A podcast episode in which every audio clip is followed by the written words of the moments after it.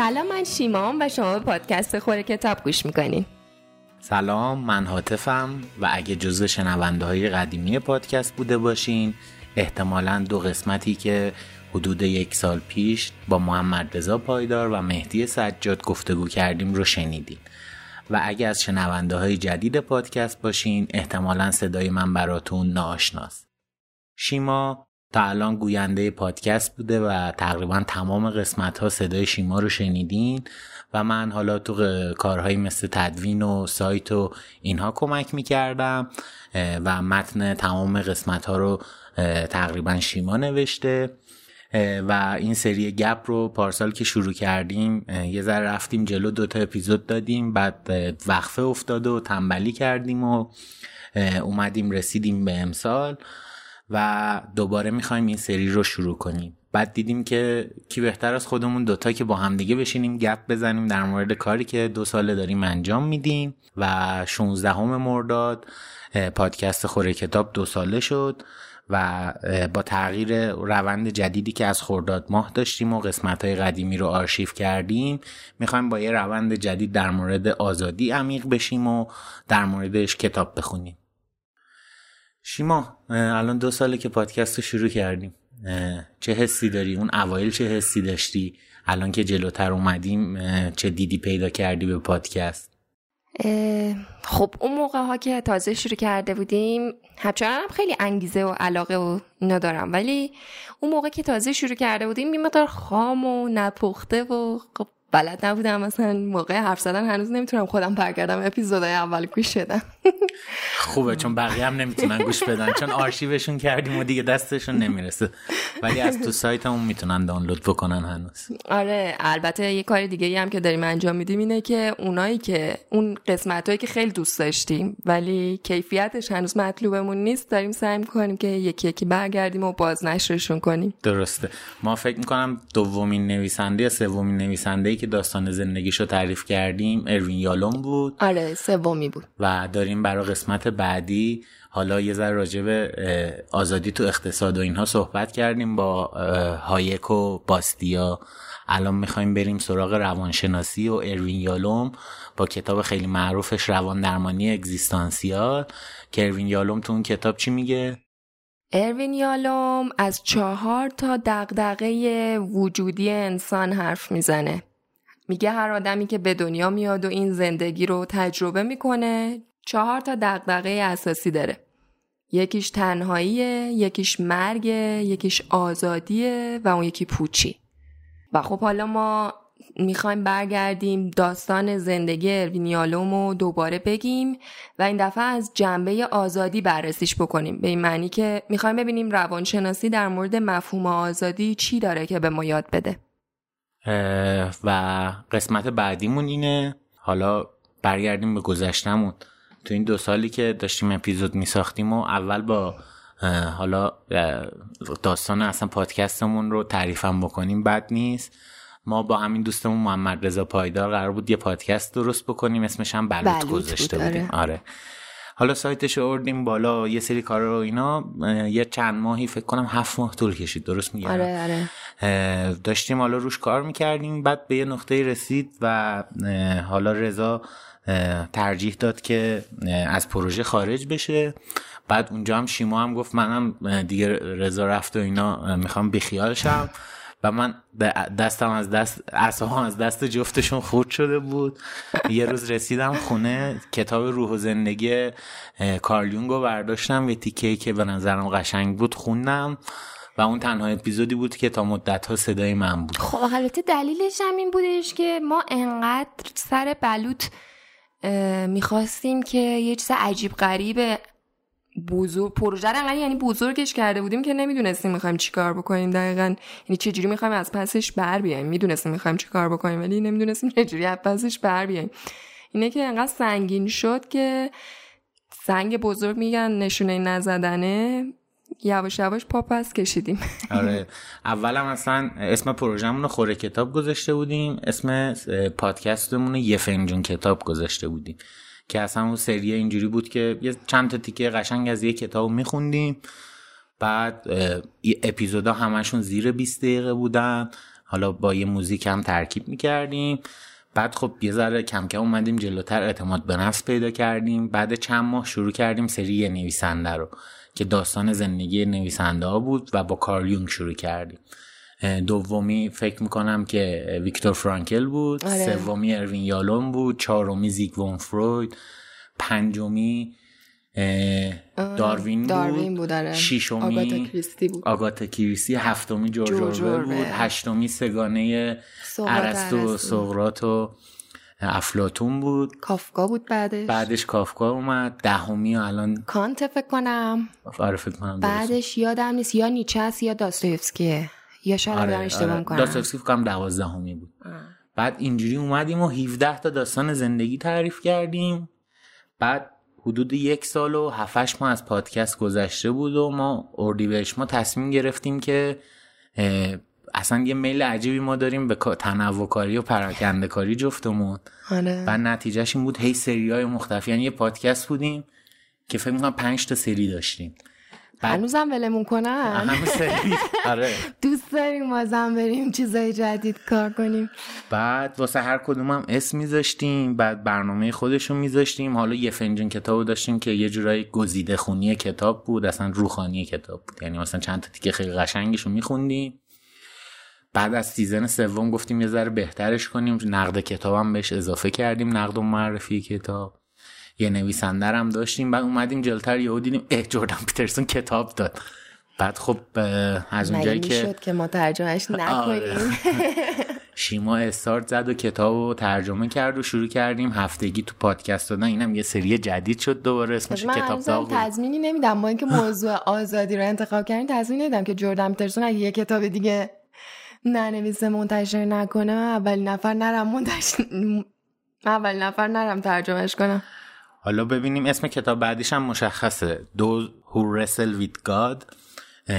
فکر می‌کنم تا کتاب هم حتی نوشتنش تموم شده باشه. یا 2022 یا 2023 کتاب میاد بیرون. ایوان بعد خب هی سری های مختلف دادیم و اومدیم جلوتر. به نظرت چی شد که هی سری های مختلف دادیم و بعد روی موضوع تمرکز نکردیم. بعد دوباره اومدیم و حالا یه حالت تولد دوباره خیلی از اپیزودهای قدیمیمون رو به جز کتاب فراتر از نظم که ترجمه کرده بودیم و آرشیو کردیم و پادکست هست کردیم. درسته. چی شد به نظرت این مسیر رو اومدیم؟ دو جایی که من یادم میاد خودمو که یعنی ساید خودمو که نگاه کردم این بودش که من خب خیلی راستش قبل از این پادکست زیاد کتاب به اون صورت نمیخوندم. من به خاطر که به خاطر پادکسته که الان زیاد دارم که مثلا حالا تا حدی کتاب می‌خونم.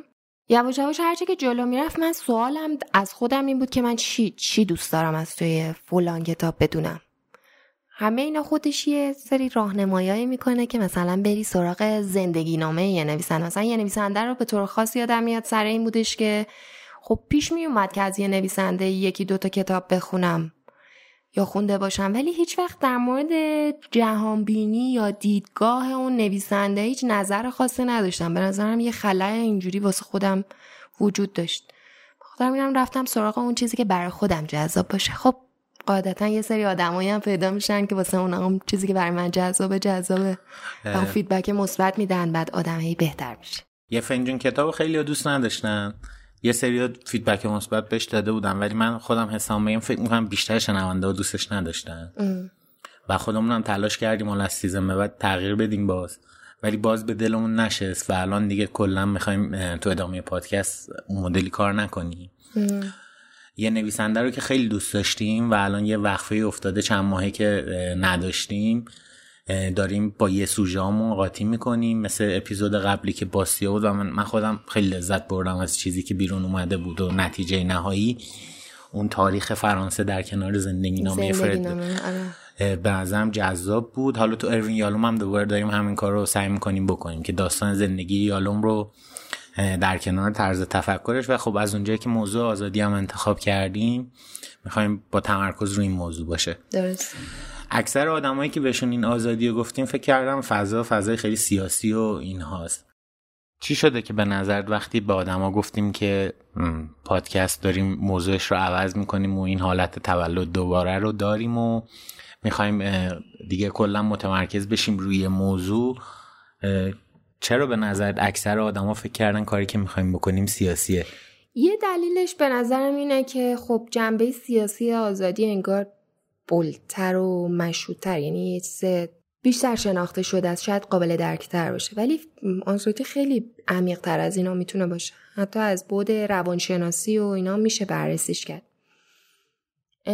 این خیلی بر خودم جذاب بود. نکته دومش این بودش که ما رفتیم سراغ کتاب فریدریک باستیا و خب کتابی که نوشته بود قانونش کتاب فلسفه سیاسیه. خیلی فیدبک گرفتیم در مورد که دیگه شما رفتید دارید کار سیاسی می‌کنید. و ما هم ترجیح دادیم که قسمت بعدی رو بذاریم روی کار مثلا یک روانشناسی رو بریم بررسی بکنیم.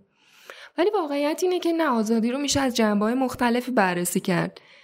توی ادبیات نگاه بکنین خیلی از نویسنده ها یا حداقل یه سری از نویسنده ها اومدن راجع به موضوع آزادی به طور خاص حرف زدن. چیزی تو ذهنت هست؟ داستایفسکی. الان واضح ترینش همین داستایفسکیه که میاد تو ذهنم ولی نویسنده های دیگه هم هستن. میشه از جنبه های مختلفی خلاصه بررسیش کرد. اقتصادی هست سیاسی هست فلسفی هست روانشناسی هست تاریخی هست. کل این موضوعاتی که می‌ذاری کنار هم یک میشه انگار از یه جنبه جامع تری به مفهوم آزادی کلا پرداخت. من خودم دیدم اینجوریه که حالا این مفهوم تو های مختلف معنایی متفاوتی داره. مثلا وقتی یالوم از آزادی حرف می‌زنه منظورش منظور باستیا از آزادی نیست. و شاید منظور باستیا از آزادی به منظور هایک از آزادی خیلی نزدیک باشه. هره. چون جفتشون اقتصاددان بودن. و حالا از اقتصاد دارن راجع به آزادی صحبت می‌کنن و چون ساختار اقتصادی به سیاست هم مربوطه یه جورایی انگار اقتصاد و سیاست با هم دیگه ارتباط خیلی نزدیکی پیدا می‌کنن. ولی خب مثلا مسئله مثل اختیار و جبر. آره. این دقیقا همون مسئله آزادی دیگه. آیا ما انسان آزادی اصلا می‌تونیم ما برای خودمون تصمیم بگیریم؟ خیلی از مثلا تحقیقات و کتابای جدید مثلا بیشتر دیدشون اینطوریه. مثلا یکی از افرادی که می‌تونم مثال بزنم سم هریسه که خب یوتیوبر و پادکستر و اینا هست. خیلی بیشتر تو فضای اینترنت خارج شناخته شده است.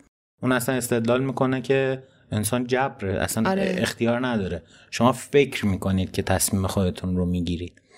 و خب اینا کاملا روانشناسی اصلا هیچ رفتی به هیچ حوزه اجتماعی نداره. آره. و یه سری هیتا هم دوباره خیلی جالب مثلا من زبانشناسی موضوع هم خیلی به نظرم جالبه. اصلا مفهوم آزادی لحاظ لغوی و واژه واژه آزادی در طول هزار سال اخیر خیلی تغییرات جالبی داشته. من فکر نمی کنم که اصلا پنج هزار سال پیش دغدغه ای بوده برای انسان. چون حکومت های مرکزی خیلی محلی وجود داشته. آره. کره زمین نقشش رو نکشیده بودن. شما یه جای زندگی می‌کردی مشکل میخوردی. خب کوله تو برمی داشتی می‌رفتی تو دل طبیعت یه جایی پیدا می‌کردی و ولی الان دیگه ما هیچ انسان مدرنی نمی‌تونه کوله بارش رو برداره بعد بره یه جا تو طبیعت. میگن داداش پاسپورتت کو؟ از مرز می‌خوای خارج چی؟ اولا از مرز کشور خودت باید خارج چی؟ و همه جا یه کشوری وجود داره. دیگه الان شما هیچ نقطه ای از اقیانوس ها جزیره ها قاره ها نمی‌تونی بری. بعد اصلا 5000 سال پیش اصلا دغدغه آزادی وجود نداشته. بعد که کم کم اون دنیای تاریخی شکل می‌گیره خط میاد شهرها میاد و مسیر طی میشه به یه جایی می‌رسیم که یکی از دقدقه های انسان حالا از دورانی که تاریخ شروع میشه آزادی میشه. دلیلش هم اینه که آزادی در نقطه مقابل چی تعریف می‌شده؟ بردگی. و این اینو انسان مدرن به نظرم از دست داده. این معنی واژه رو از دست داده. آره. ما به آزادی الان به دید مثلا اینکه قدرت امکانات ثروت و به نظرم تعریفی که یه سری از مکاتب فلسفی از آزادی ارائه میدن دیگه کلمه آزادی نیست. یه مفهوم دیگه است. آره. و اون مفهومه رو اونقدر بزرگش کردن اومده آزادی هم خورده. بعد وقتی آزادی رو ولی در مقابل بردگی بذاری پس یه انسان می‌تونه فقیر باشه ولی آزاد باشه. آره. و یه برده می‌تونه در واقع مالی نمی‌تونه داشته باشه. مالکیت معنا خود بدن اون برده مالکش یکی دیگه است. و اینجا تازه به نظرم یه سری مفاهیم مثل مالکیت مطرح میشه که اگه بگیم اصل مالکیت اصل خوبی نیست اولین چیزی که زیر سوال خواهد رفت مالکیت ما روی بدن خودمونه. و به نظرم این مفاهیم رو خیلی دنیای مدرن از دست دادیم. آره. حالا این مثلا میشه زبان شناسیش حالا خودم هم لابلای مطالعه و اینا کم کم به این نتیجه رسیدم و هرچقدر جلوتر اومدیم اون چارچوب ذهنیم بیشتر شکل گرفته و فکر می‌کنم خیلی مسئله مهمی تو دنیای مدرن. و خب اونجایی هم که با هم صحبت کردیم و گفتیم روی موضوع متمرکز شیم چیزی که خیلی ذهن من رو درگیر می‌کرد همین بود. و دیگه با هم صحبت کردیم و تصمیم گرفتیم و اومدیم تو دل کار. یه چیزی که من خودم توجهم بهش جلب شد یادم نیست از کجا به این برخوردم ولی هر جایی که ما حرف از مسئولیت پذیری به عنوان یه حلقه گم شده می‌زنیم زمینه مورد نیازش آزادیه اصلا باید آزادی باشه که بخوای از کسی سوال بپرسی که مثلا مسئولیت این کار به عهده توه یا نیست؟ یعنی باز خواست بکنی یا نکنی؟ تو باید طرف آزاد باشه که مثلا کسی که اختیاری وجود داشته باشه تا مسئولیتی برای انتخاب داشته باشه. انتخاب. همون بحث اختیاری که می‌گفتی. دقیقا. اینا خیلی پیچیده است و گره خورده با مفهوم آزادی. بعد یه اتفاق جالب دیگه هم این وسط به نظرم افتاده. ما تو دنیای مدرن که داریم راجع به آزادی صحبت می‌کنیم به نظرم عموم آدم ها فکر می‌کنن که آزادن تو دنیای مدرن. حتی تو کشورهایی که ممکنه فقیرتر باشن یا وضعیت بدتری داشته باشن. و تو دنیای مدرن اون بردهدار با کی جایگزین شده؟ با دولت. آره. الان همه جای دنیا حالا دولت های کوچیک داریم دولت های بزرگ داریم. دولتی مثل کره شمالی که حالا تو گفتگوی بعدیمون هم که با آقای مسعود فهمی هست و بعد از این قسمت منتشر میشه راجبش هم صحبت کردیم. حکومتی رو نشون میده که خیلی عجیب و غریبه و عملا من من جای اون مردم باشم میگم اون مردم واقعا برده اون حکومت هم. چون یه شهروند کره شمالی نمی‌تونه پاش از کشور بذاره بیرون. حتی فراتر از این حالا این برای خیلی جا افتاده است که خب از مرز می‌خوای بری پاسپورت اجازه نمی‌دونم عوارض فلان. این مسائل جا افتاده است. ولی حتی وارد شهر پیونگیانگ نمی‌تونن بشن مردمش شهروندای عادی. پایتخت فقط برای یک طبقه مشخصه. و این این همون آزادی است. یا یه سری حالا مسائل سیاسی هستن از اونا مثال نمی‌زنم. مسائل غیر سیاسی که باز می‌تونم راجع به آزادی مثال بزنم. آمریکای 1910 بانک مرکزی نداشته. و این خیلی جالبه. من یه سری چیزا رو می‌خونم تمام پیشفرزه ذهنیم رو زیر سال برد و یکیش همین بود. چطوری می‌تونه آمریکا صد سال پیش بانک مرکزی نداشته باشه؟ چون اصلا بنیان فکری مکتب فلسفی که اقتصادی که داشتن می‌گفته که دولت حق نداره بیاد انحصار پول آره. بگیره. و وقتی اونا رو خوندم مثلا هایک و اینا رو میخوندم دیدم اه دلیل تورم ما چیه تو اقتصاد؟ فیات. فیات ریال به طور متوسط پنجاه ساله که یک تورم دو رقمی داره. بعد از اون ور نگاه می‌کنم اینم اه چقدر ما شبیه کشوری رفتار می‌کنیم که تورم زیاد دارن. مثلا آموزش رایگان بهداشت رایگان برق رایگان آب رایگان همه چیز اون انگار باید رایگان باشه. فکر کنیم وضعمون خوب باشه. آره فکر بهتر میشه. بعد ولی اتفاق عجیبی میفته آره. من چند تا نمونه بزنم. مثلا آب و فکر کنم دومین ارزون ترین آب دنیا رو داریم. بحران آبمون بعد توی کشور خشک کویری. آره. بعد خب وقتی آب این همه ارزونه خب چرا هدرش ندی؟ چه هزینه ای می‌خوای تحمیل کنی؟ بشه به 100 لیتر آبو بریز دور. چیه مثلا؟ 50 هزار تومن پولشه دیگه. 50 هزار تومن هم نیست حتی. در نتیجه اطلافه میره بالا. از اون من درک نمی‌کنم ما کشور خشک زندگی می‌کنیم. آره. حالا یه تیکه بالای کشور جنگل است آدم فکر می‌کنم مثلا ما کشور سرسبز ایران بالا ناکن زرد خالصه. و این دوباره راجع به بنزین هم هست. و چون قیمت ها دستوریه وقتی که میان قیمت رو تغییر میدن نه تنها مشکل حل نشده با یه بحران مواجه میشه حالا پنج سال میگذره دوباره قیمت دوباره می‌خواد تعیین بشه و تو اقتصاد خیلی به نظرم آزادی مبحث مهمیه. اون قدی که دقیقا فاصله بین یه سری از مکاتب فکری همین نوع نگاهشون به آزادی تعریفی که می‌کنن. و یه حرف جالبی هم که زدی تکمیل بکنم آزادی و مسئولیت. این رو جوردن پیترسون واقعا تونست این حرف رو تو آره. کله من فرو کنه که اینجوری نیست که آزادی آزادی می‌کنی فقط چیزی باشه که تو بخوای. آره آزادی به معنی بیبند و باری نیست. مسئولیت داره. دقیقا آزادی مسئولیت داره. آره. و خب مسئولیتش حاضر نیستیم بپذیریم. در نتیجه آزادم نیستیم. و لحظه ای که به عنوان یک انسان مسئولیت تو بپذیری حتی اگه تو زندان باشی آزادی. نمونه عجیب ترین نمونهش سولجینیتسونه که نویسنده کتاب مجمع الجزایر گولاگ. این انسان می‌تونه تو شدیدترین شرایط زندان هم آزاد زندگی کنه. انتخاب خودش رو بکنه و به قدری این انتخابش برام احترام داره و به قدری این عمل مسئولیت پذیریش سولجینیتسون کتاب با این جمله شروع می‌کنه که سولجینیتسون هم دوره استالین بوده دیگه. چون بله. تو نامه که به یکی از دوستانش می‌نویسه از استالین یه انتقاد ریزی می‌کنه راجع به موضوعی کاملا هم اون بره به کمونیست اعتقاد داشته. میگیرنش میفرستنش گولاگ. بعد میره تو گولاگ اول میگه من بیگناهم. منو میان الان می‌برن آزادم می‌کنن. من بیگو من کاری نکردم که. چرا منو باید بگیرن؟ بعد میگه هم همین فکر رو می‌کنن اول. بعد یه روز میگذره یه ماه میگذره یه سال میگذره بعد کم کم میگی نه انگار قرار نیست منو بیارم بیرون.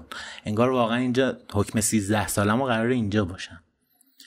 بعد این مسیر رو طی کرد و سولجینیتسون از استالین بهتر کی وجود داره که تو تمام تقصیرها رو بندازی گردنش؟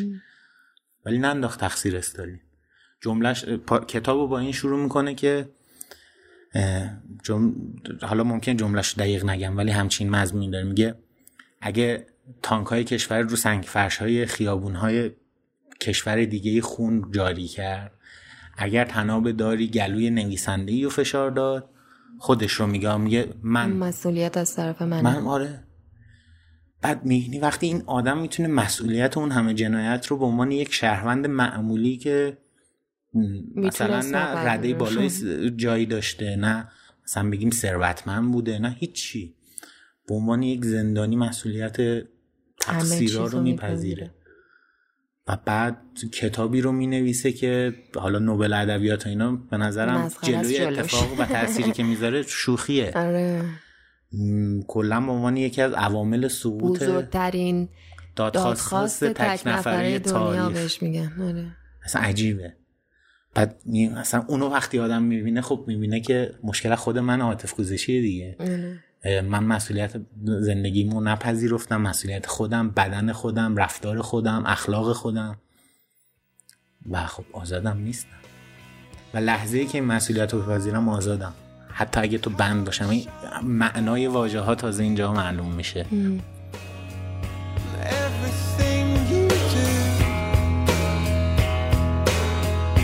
They were all yellow.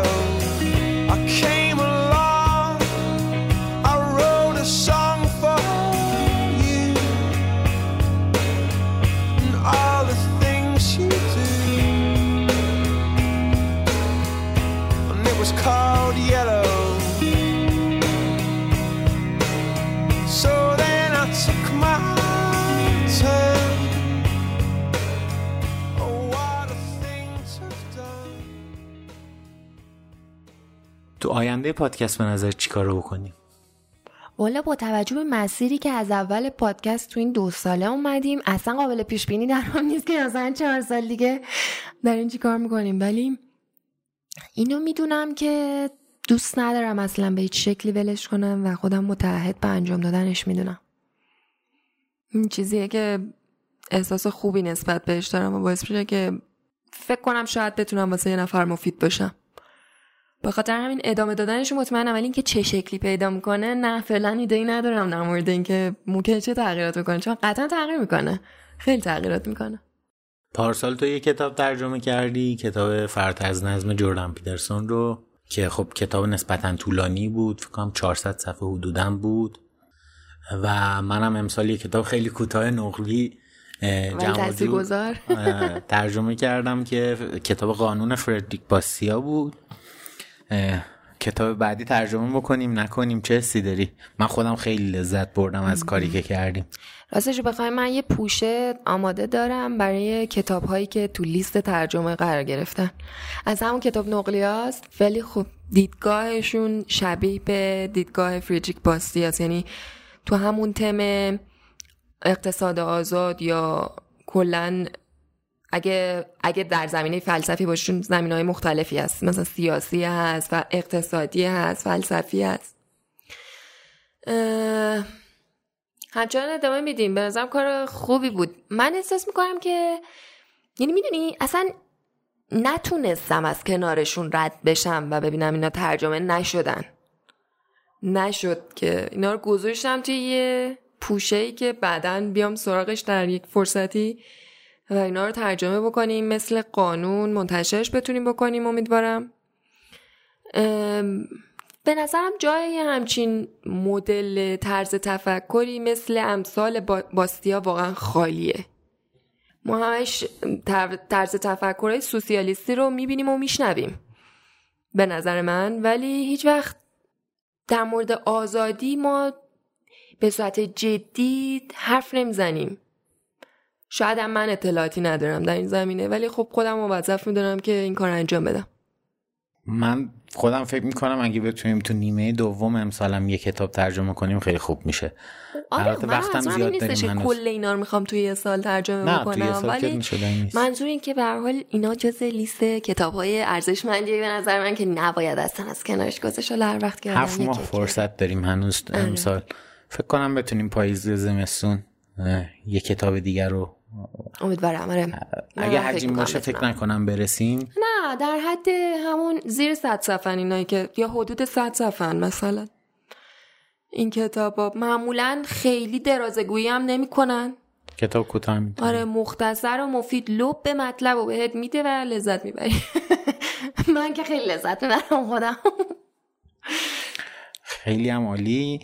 الان گفتگوی خودمونه دوتایی نشستیم صحبت می‌کنیم. اپیزود بعدیمون رو قبل از این اپیزود ضبط کردیم. ما اول اپیزود دو رو ضبط کردیم. آره با آقای مسعود فهیمی پادکستر پادکست معجون. دیروز صحبت کردیم و ضبط کردیم. امروز هم فرصت شد که با خودمون این کار بکنیم. پارسال هم می‌خواستیم یه دونه اپیزود این مدلی ضبط بکنیم و بدیم موقع تولد پادکست ولی کمکاری و تنبلی نشد و نکردیم. حالا دیگه امسال خیلی تلاش کردیم که بشه و وقتش رو جور کردیم که انجام بدیم. به نظرت کارهایی که راجع به کتاب می‌کنیم خودم به نظرم خیلی کارهای خوبیه.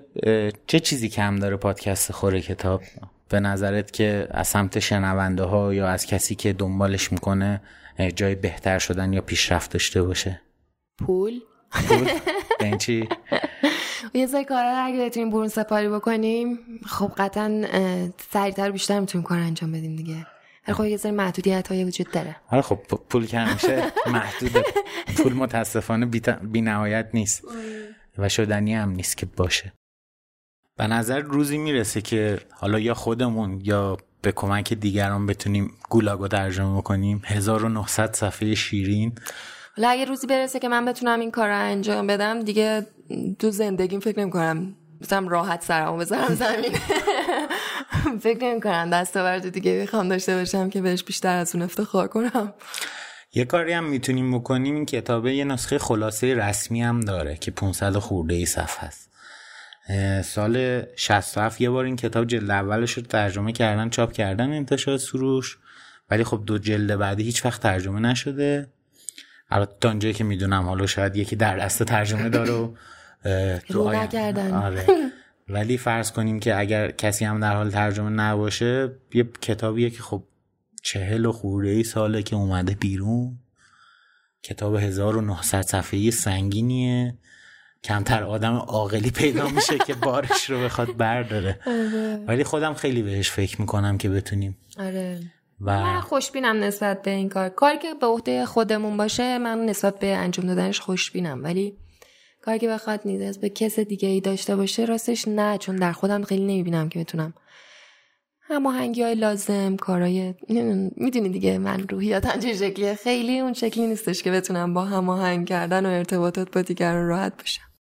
بعد از یالوم چیکار کنیم به نظره ببین من خیلی منتظرم برم سراغ استاندارد فیات.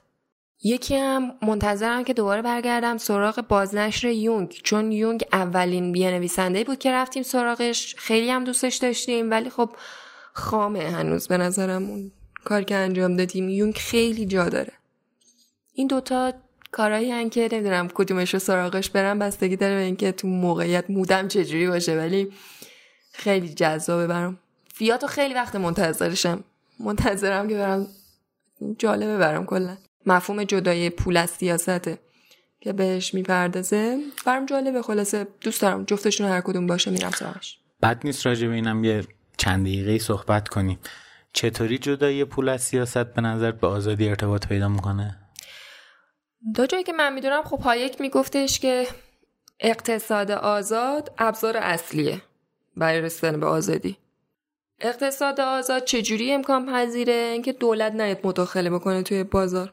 قیمت ها رو تعیین بکنه نمی‌دونم سوبسید بده واسه یه سری چیزا یا انواع اقسام دخالت ها تعرف گمرک. آره انواع اقسام. کاری که میشه کرد اینه که خب همون موضوعی که می‌گفتی که آمریکا تا 100 سال پیش بانک مرکزی نداشت پول دست دولت نباشه چون دولت دیگه ورشکست نمیشه اونجوری. همواره می‌تونه پول تولید کنه. بدون پشتوانه. همواره یک موجودیت پرهزینه نسبتا ناکارآمده. حتی تو آمریکا. حتی تو آمریکا آره. چه برسه اینجا آره. من یاد یه جمله هم میلتون فریدمن میافتم که اگه کوی رو بدی دست دولت شنکم میاد. آره خنده داره ولی واقعیته.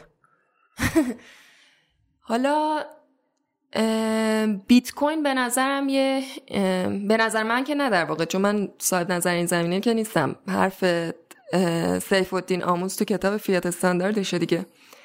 بیت کوین یکی از راههاییه که اولا که نمیشه بیت کوین تولید کرد خلق کرد 21 میلیون بیت کوین بیشتر وجود نداره و ثانیا این که دست هیچ دولتی یا ارگانی نیست. هیچ انسانی نمی‌تونه به تنهایی آره کنترلش کنه. دیتا آنلاین دست هم است.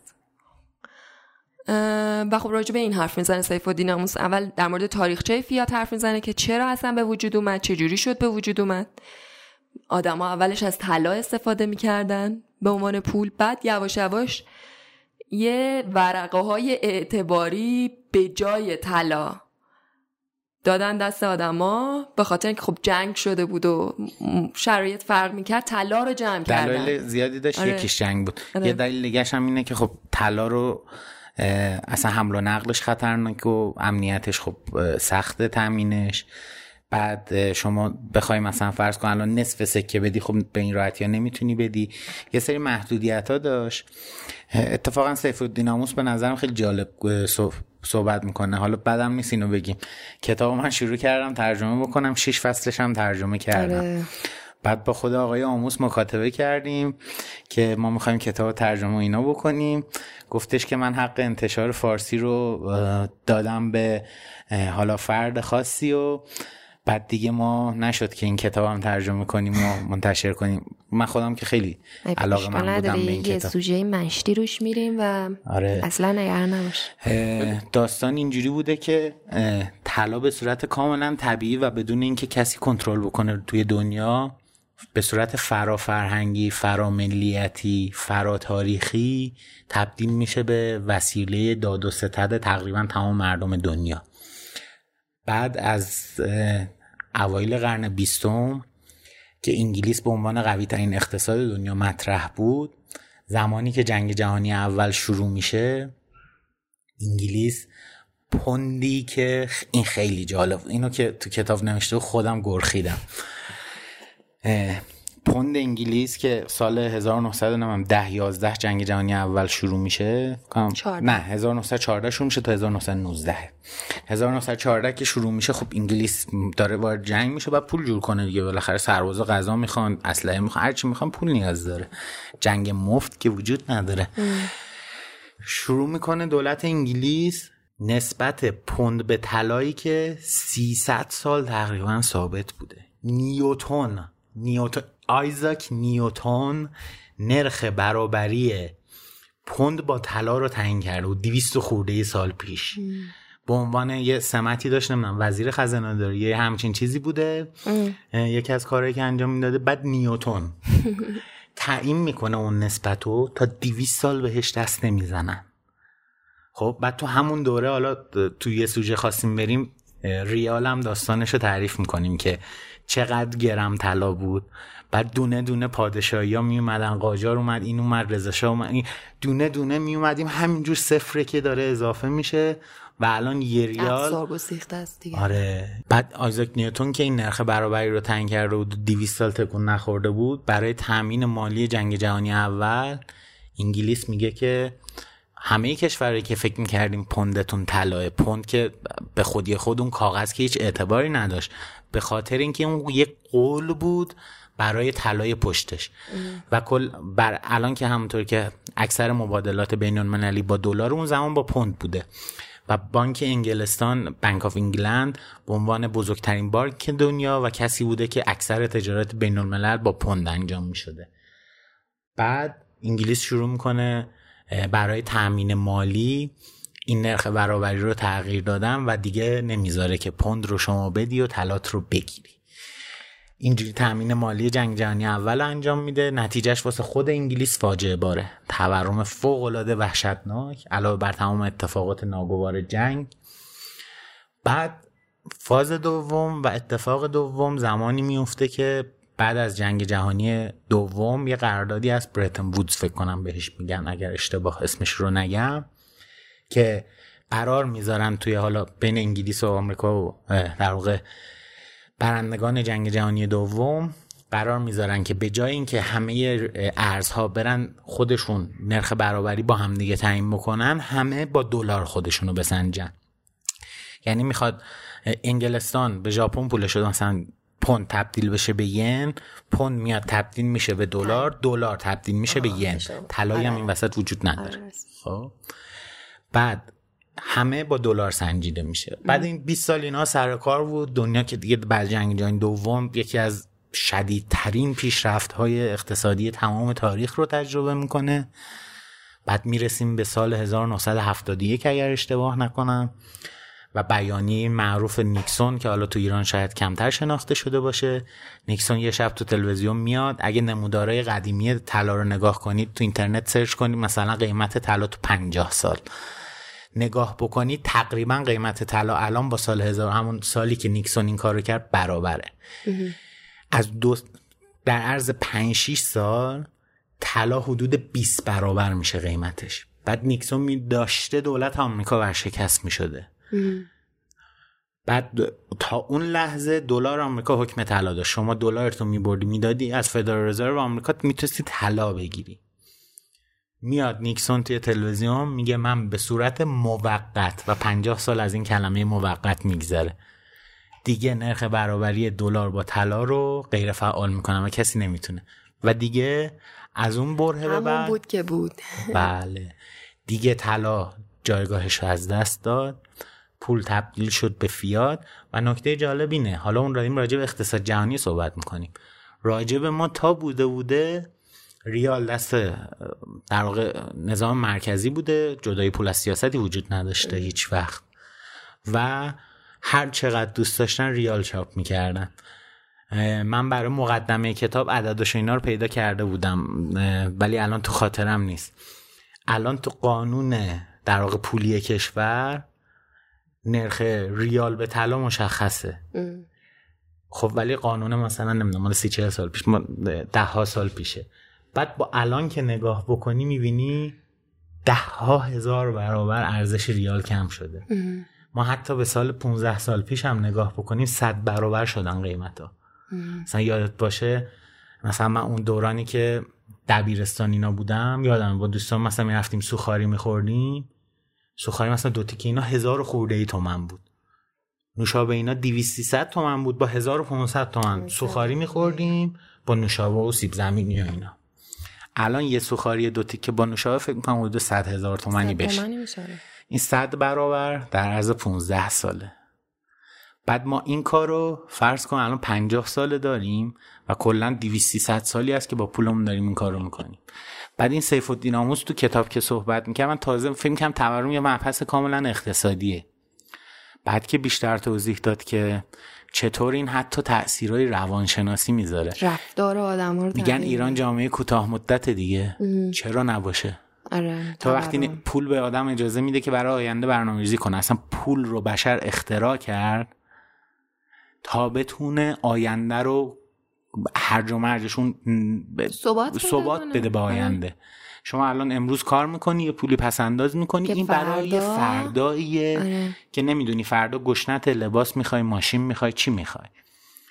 بعد این رو جامعه ایران الان ده ها ساله. چرا ایران جامعه کوتاه مدت نباشه؟ آره. و این استاندارد فیاتو میخوردن وصل می‌شد. از اون ور حرفای هایک وصل میشه به سری چیزای دیگه. تازه اینا تو فضای اقتصادی داریم صحبت می‌کنیم. حتی تو روانشناسیش هم خیلی جالبه. من خودم تا الان تو فضای فرهنگی خودمون نشنیده بودم که یا اگر شنیده بودم توجه نکرده بودم که آزادی و مسئولیت پذیری دو روی یه سکه‌ن. ولی امثال جردن پیترسون و هایک و اینا واقعا اونقدر این نکته رو تاکید می‌کنن. روش واقعا تو مغز آره. آدم فرو میره. آره آره. خیلی حرفای جالبی میشه زد. به خاطر همین چیزاست که من خیلی دارم منتظرم برم سراغ فیات استاندارد ببینم. چی میگه دقیقا این؟ چون یه چیزای جستی گریخته که از تو شنیده بودم خیلی توجهم و جلب کرده بود.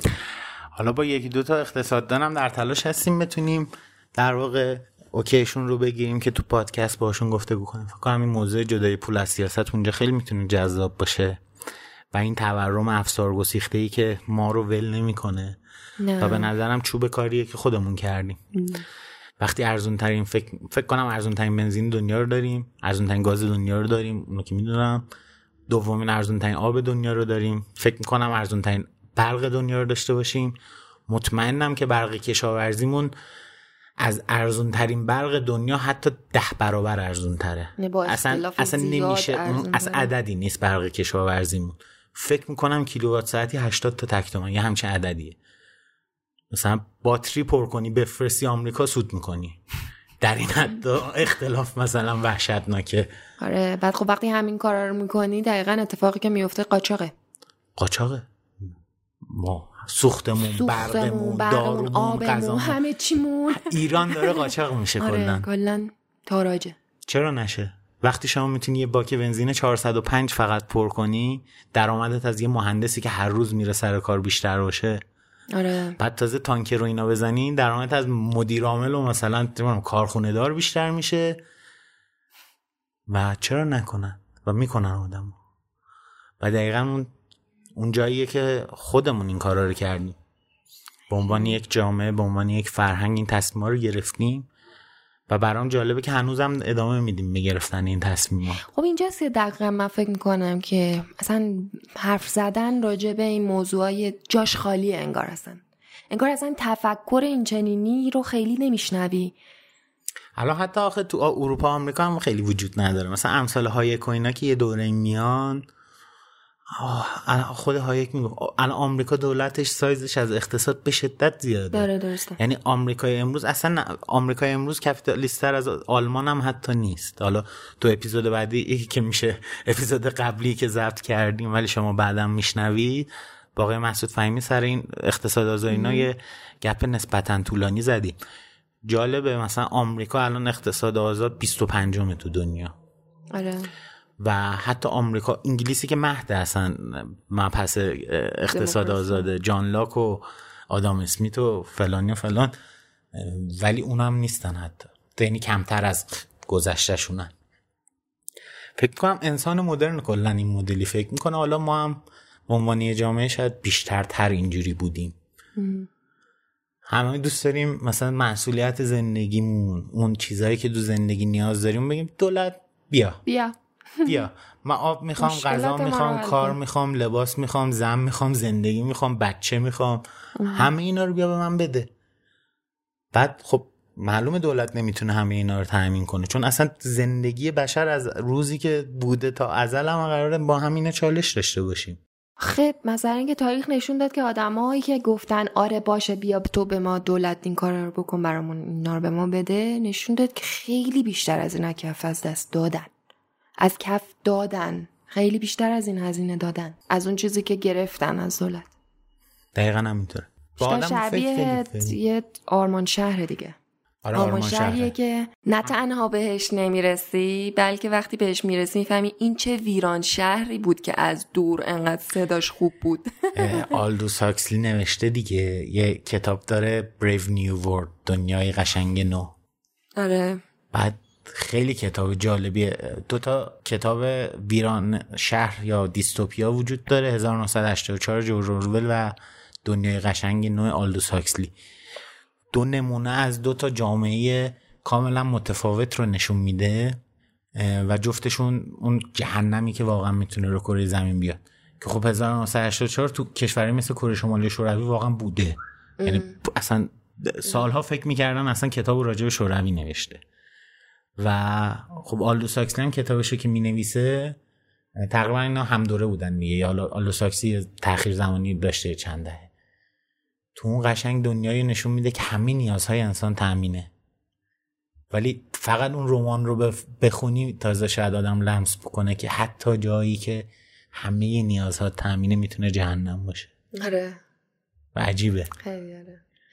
آره معمولا رفتار آدمیزاد اینجوری نیست که انقدر منطقی و با خطکش های دقیق قابل اندازه گیری و برنامه ریزی برش بشه برنامه اصلا از وقتی هایی خوندم با این کلمه. مشکل دارم. برنامه ریزی. البته با خود مفهوم برنامه ریزی مشکل نداره. برنامه ریزی مرکزی اون چیزیه که باش مشکل داره. آره. زندگی شخصی هر کسی می‌تونه واسه خودش برنامه ریزی کنه. اصلا باید برنامه ریزی بکنه بله. مگر که هر جمعه هر جمعه. دقیقا. ولی برای دیگران حق نداریم برنامه ریزی کنیم. آره. این حرف خیلی جالبی بود که می‌زد. و کیه که برای همه برنامه ریزی می‌کنه؟ دولت. دولت. بعد ما میایم حتی برنامه درست می‌کنیم اسمشو می‌ذاریم مثلا برنامه توسعه فلان. آره. اسمای زیبا خب معمولا روش می‌ذارن دیگه. معمولا برای اهداف پلید اسمای زیبا می‌ذارن.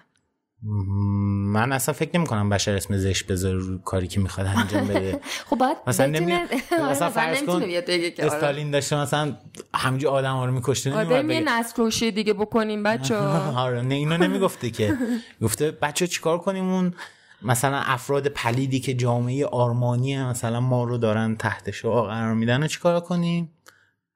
نه میمدن بهشون می‌گفتن که آقا این مشکل خیلی داغونه. مثلا این داستان پیش اومده. الان اونجا مثلا یه سری آدم دارن میمیرن. نه ببین کمونیسم به خوبی پیاده نشده.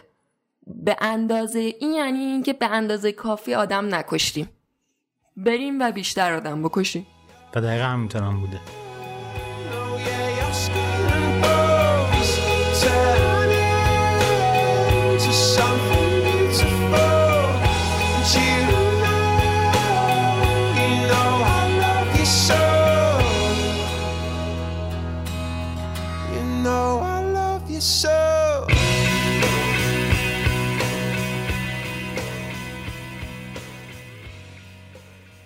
برگردیم تو فضای نه داستایوفسکی هم یه اسمی بردی. اونجا که خیلی دوستش دارم. هی فکر راجبش صحبت نکنیم. داستایوفسکی راجب آزادی به نظر چی میگه؟ هم داستایوفسکی هم الان اوینیالام هم توی استراپ های بنیادینی که داره ازش حرف می‌زنه میگه میگه آزادی خیلی ترسناکه. اسمش اینه که مثلا حالا خوشک خوشک مثلا گذروندن و اینجور چیزا نیست. واقعا اینکه اسمش کلمه groundlessness براش استفاده می‌کنه یعنی بیپایگی ترجمه یعنی انگار زمین زیر پات دیگه وجود نداره. هیچ ثباتی وجود نداره هر چی که هست آزادی مطلق. اون خیلی ترسناکه. هر جفتشون میگن که اینا ریشه استراب, خ... استراب شدیدیه واسه آدمی زد داستفسکی که خیلی قشنگ میاد میگه که ما را نان آزادی من را بگیرید و به ما نان دهید. اون جایی که تو فصل اسقف اعظمش. آره تو کتاب بردرن کارموزوف یه فصل داره اسقف اعظم که جز ماندگارترین در واقع به نظرم تیکه های ادبی تاریخه و داستان مسیح رو تعریف می‌کنه که تو مثلا قرن 15 اسپانیا زمانی که تفتیش عقاید بوده مسیح برمیگرده مسیح میاد و بعد اسقف اعظم مسیح رو می‌گیره میندازه زندان. بعد اسقف اعظم وارد آلون بند سلول میشه شروع می‌کنه با مسیح صحبت کردن. کل اون فصل مونولوگ اسقف اعظم به مسیحه و مسیح یک کلمه هم حرف نمی‌زنه. بعد دقیقا تو همون فصله که داستفسکی این حرفو می‌زنه. به نظرم یعنی هر چقدر که بیشتر راجع به اینجور چیزا می‌خونم میگم ما آزادی اصلا دوست نداریم. نه. اگه آزادی دوست داشته باشیم مسئول تمام کارهامونیم. اگه مسئول تمام کارهامون نباشیم مسئول اکثر کارهامونیم. و کدوممون حاضریم تو شرایط فعلی تو جامعه فعلی یا تازه به نظرم انسان مدرن که چیزی به آره. سر تا پا همه جا رو نگاه کنی آدمو دارن مسئولیت فرار می‌کنن. آره. چرا؟ چون از آزادی دارن فرار می‌کنن. و دقیقا این حرف رو داستوفسکی هم خیلی زیبا می‌زنه. یه کتاب یادداشت زمینش هم این حرف رو دوباره یه جور دیگه می‌زنه. جملاتش باز کلمه به کلمه یادم نیست ولی مضمون حرفش اینه که میگه این خب صحبت هایی که می‌کنیم صحبت جدیدی عموما نیستی بالاخره انسان مدرن چند صد ساله که با اینها درگیره. داستوفسکی هم به عنوان یه انسان مدرنی که حالا صد خورده سال پیش زندگی کرد و خب درسته که فضای تاریخیش با اون زمان فرق می‌کرد ولی فضای تاریخی داستوفسکی زندگی کرد خیلی به ما شبیه تره تا مثلا 500 سال پیشش. و داستوفسکی که با این مسائل داشته دست و پنجه نرم می‌کرده و حالا راجبشون فکر می‌کرده کتاب مینوشته و اینها میاد تو کتاب یادداشت زی زمینیش راجب این صحبت می‌کنه که خب انسان مدرن خیلی متریالیست شده. و دیدش اینه که خب هیچ چیزی از جنس معنویت حالا اسمشو بذار روح معنویت بذار خدا بذار دین هر چیزی که با این لیبل هست که انگار یه چیزی فرای ماده است حالا با هر تعریفی که هر کسی داره حالا هر دینی که قبول داره مهم نیست. این که اصلا چیزی غیر ماده هست. روح می‌خوای اسمشو بذار وجدان بذار آگاهی هر, هر چیزی از این جنس بعد خب هم اسرای خود داستویفسکی همه داشتن بحث می‌کردن که ما فقط ماده ایم دیگه. بعد داستایوفسکی میاد تو یادداشت‌های زیر زمینیش که یک کتابیه که 150 سال پیش تقریبا نوشته شده و مونولوگی یک نفره. و عجیبه. آره. یعنی اصلا اسم شخصیت هم نمی‌دونیم چیه. آره. برعکس بقیه داستانه داستوفسکی مثلا سه هزار تا شخصیت داره. شخصیت داره. یعنی اصلا اسم شخصیت کتاب نمی‌دونیم بعد این آدم حالا تو اون فضای کتاب و اینا حالا تعریف نمی‌کنم که داستانش ولی یه تیکش رو این میگه. داستوفسکی می‌خواد بگه ما ماده نیستیم. اینو با کلید پیانو مثال می‌زنه. میگه که انسان کلید پیانو نیست. بعد حتی اگر هر چیزی که انسان می‌خواد بهش بدی. و جمله که این تیکش دقیقی آدم که میگه تنها کاری که بکنه اینه که کیک بخوره انسان و تولید مثل کنه. اولین کاری که انسان می‌کنه اینه می‌زنه زیر میز. که بهت ثابت کنه آزاده. و یه سری اوقات فکر می‌کنم انسان مدرن هم کار می‌کنه. خب دیگه ما اکثرمون قحطی نمی‌کشیم. زیر کولر تو تابستون تو زمستون زیر بخاری هست. رفت آمدمون با وسیله نقلیه. هست غذا زیاده غذا همیشه تقریبا آره، هست. نسبت به مثلا 500 سال پیش کسان. نسبت به 500 سال پیش نمی‌خواد بریم 100 سال پیش. آره 100 سال پیش. نسبت به 100 سال پیش هم حتی نمی‌خواد بریم اونقدر بشر عجیب داستان تاریخیش. بین سال 2000 فکر می‌کنم 20 اینا بود 2015 اینا نسبت به 15 سال قبلش فقر مطلق نصف شده رو کره زمین. فقط تو 15 سال. جالب. سازمان ملل یه سری اهداف می‌ذارن زودتر می‌رسن. از این اهداف ها که مثلا بزنیم رویا و اینا زودتر می‌زنه بشر اینو. کره زمین تو 15 سال فرق نصف میشه توش.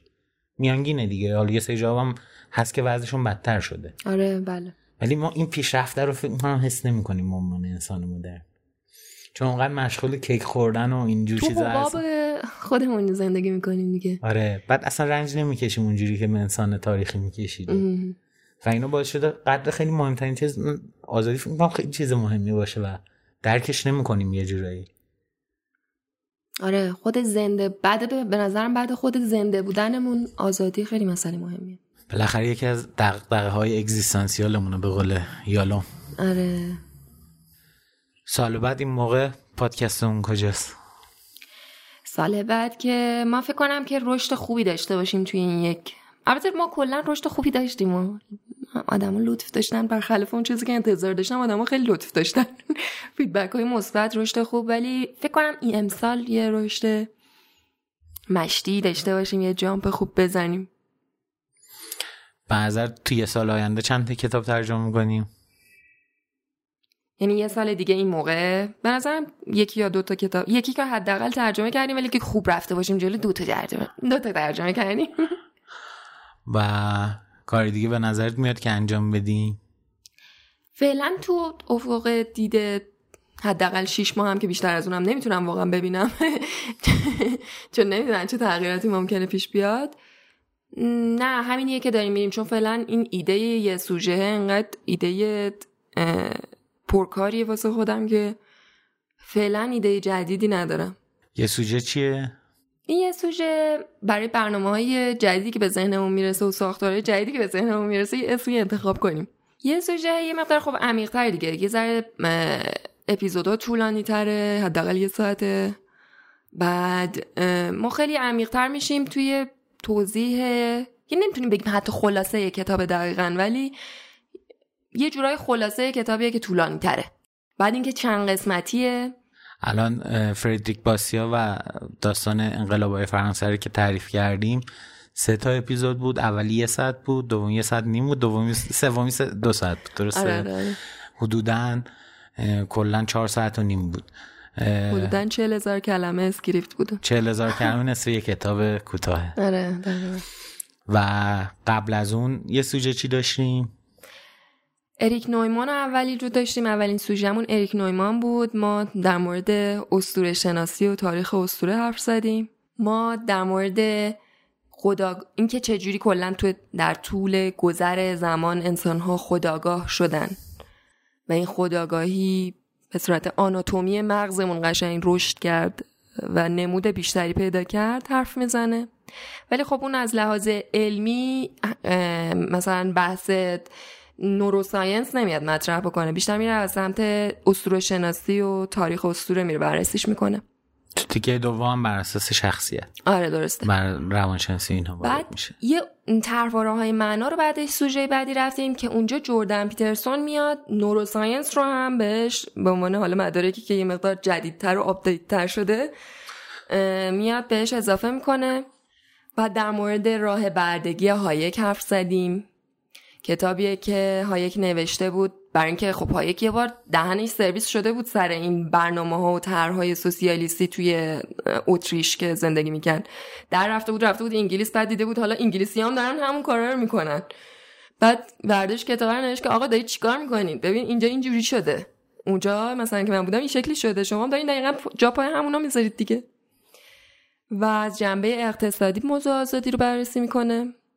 بعدش هم که با کتاب قانون کتاب صوتی قانون رو منتشر کردیم و داستان انقلابای فرانسه رو گفتیم که یه ذره چون یه سری اسم اسم زیاد بود توی اون کتاب قانون گفتیم راحت از کنارش رد نشیم چون واقعا کتاب کتاب کوتاهی بود درسته ولی انقدر خوب بود که من فکر کنم ارزش رو داشت که یه چند ساعتی هم بذاریم در مورد حالا تاریخ فرانسه توضیح بدیم. پس سوژه اولمون روانشناسی بود سوژه دوممون هم روانشناسی بود سوم و چهارم ترکیبی از فلسفه سیاسی و اقتصاد و اینها بود. و آخریمون هم که تاریخی بود. تاریخی بود. اصلا فرانسه تاریخ قرن 18 و 19 رو تعریف کردیم. اپیزود بعدیمون هم دوباره روانشناسیه و اروین یالوم رو می‌خوایم صحبت کنیم. درسته. چیزی مونده که به نظر صحبت کنیم راجبش؟ تو خودت آینده پادکست رو یه سال دیگه کجا می‌بینی؟ من برخلاف تو که گفتی رشدمون خوب بوده به نظرم با تجربه اینکه دو سال گذشته می‌تونستیم جای بهتری باشیم. ولی اونجایی که خیلی داشتیم کسب تجربه می‌کردیم و کاری که می‌کردیم متفاوت بود اون مثلا یه سال و هفتش ماه اول. من فکر می‌کنم که تازه امسال مسیرمون رو پیدا کردیم. داشتیم اون یه سال خورده اول دست و پا می‌زدیم که اصلا ببینیم چی کار باید بکنیم.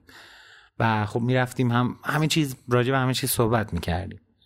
الان متمرکز شدیم روی موضوع. من امیدوارم که بتونیم چندین سال پادکست رو ادامه بدیم و کتاب های خیلی با ارزشی که خب ترجمه نشدن و به احتمال زیادم نمیشن. حالا فرد از نظم و ترجمه معلوم بود می‌کنن. خب جردن پیترسون خیلی معروفه کتابش خیلی پرفروش و اینا. اونو دوستش خیلی زود ترجمه کنیم و اینها. به جز اون دوست دارم بریم سراغ کتاب هایی که خب حیفن. واقعا من خیلی وقت به سولجینسون فکر می‌کنم که چرا این اثر اصلا اثریه که میگن جزو دلایل فروپاشی شورویه. اعتبار آکادمیک و فلسفی کمونیسم و زیر سوال برد. هیچ کتابی اندازه این زیر سوال نبرده. و خب حیف این اصلا ترجمه نشده. و کلی هم کتاب هست. مثلا از خود هایک هست ترجمه نشده. راتبارد هست ترجمه نشده. فون میسز هست فون میسز یه کتاب داره Human Action کنش انسانی. 900 صفحه است ولی تو اقتصاد مکتب اتریشی که میگن Austrian economics حکم کتاب مقدسشونه. یعنی مثلا هر کسی که تو اون مکتب فکریه این کتاب خونده. بعد خیلی هم کتاب خفنیه و وون میسز شاگرد کارل منگر بوده که مؤسس مکتب اقتصاد اتریشی بوده و همه اینا از یعنی منگر و اینا از باستیا خب یه تاثیراتی گرفته بودن. حالا همه اینا وصل میشه دیگه. چرا داریم این آدم ها رو انتخاب می‌کنیم؟ و بعد از اینم میگم که اصلا چرا باستیا رو ما کجا پیدا کردیم؟ چون اصلا تو ایران که اصلا شناخته شده نیست. نه نیست. به نظرم این کارا رو تو آینده بکنیم خوبه. اونجوری که اتفاقا دو سال اول عدد رقم برام مهم بود الان اونقدر شاید دیگه برام حتی مهم نیست. بر... با اینکه فکر می‌کنم اونقدر رشدمون که باید میبوده نبوده. و الان بیشتر به این فکر می‌کنم که چیکارو بکنیم. مثلا واقعا از کاری که با کتاب قانون کردیم راضیم و دوست دارم اینجور تجربه ها رو تکرار بکنیم. حالا موضوعش حالا اینکه اقتصاد فلسفه سیاسی اینا باشه مثلا موضوعش خیلی برام مهم نیست. استاندارد فیات که کاملا کتاب اقتصادیه. یعنی آره. درسته که قانون یه تیکش به سیاست و فلسفه سیاسی اینا هم می‌خوره. استاندارد فیات کاملا اقتصادی. اصلا حرف سیاسی به هیچ عنوان نمی‌زنه.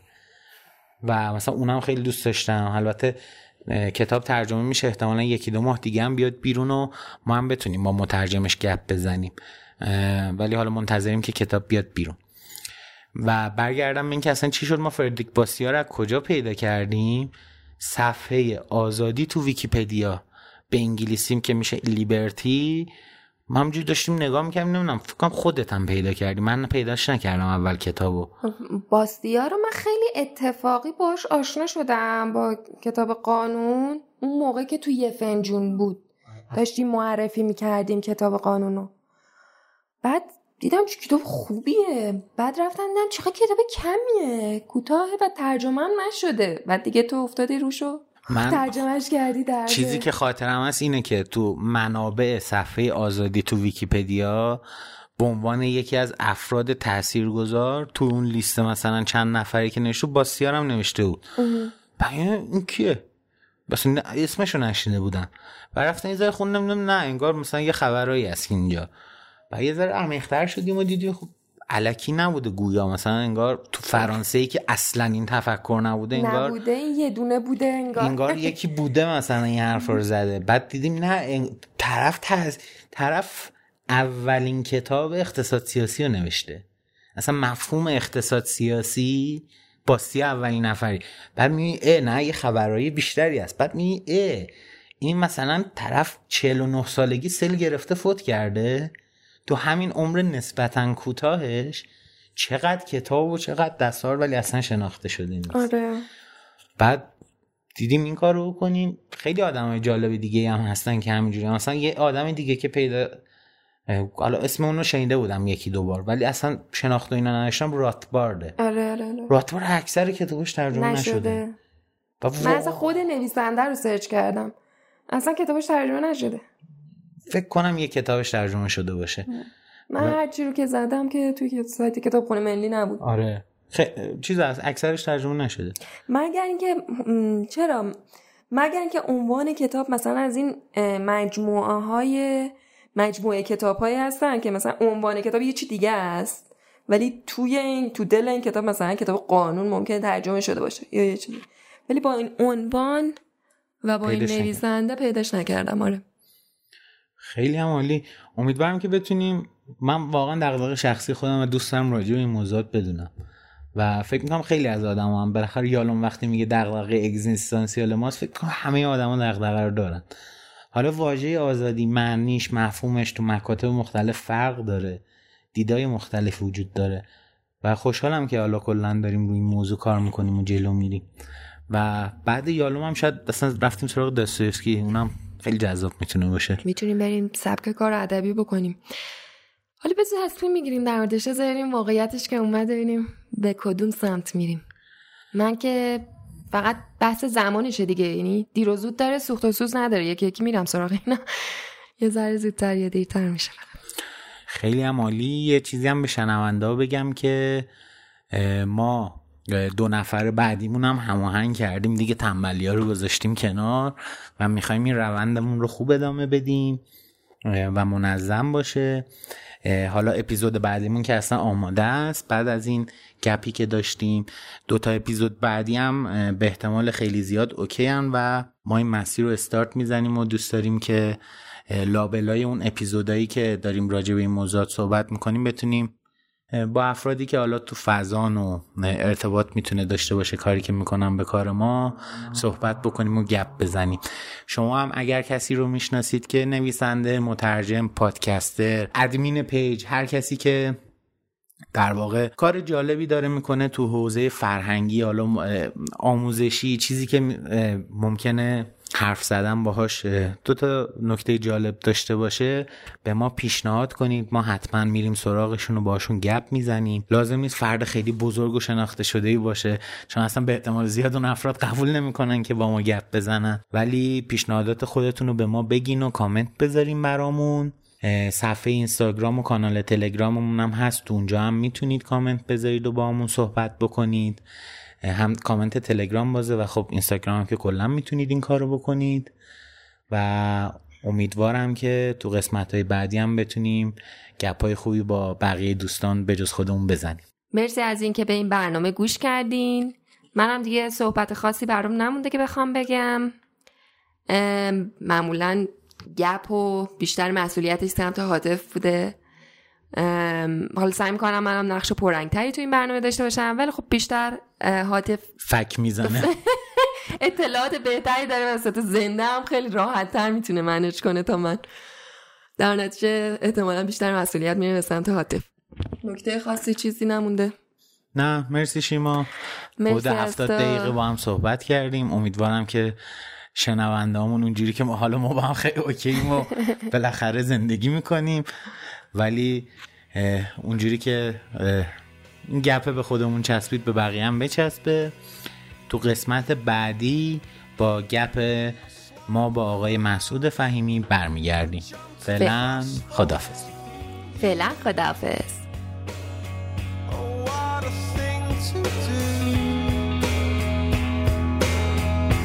myself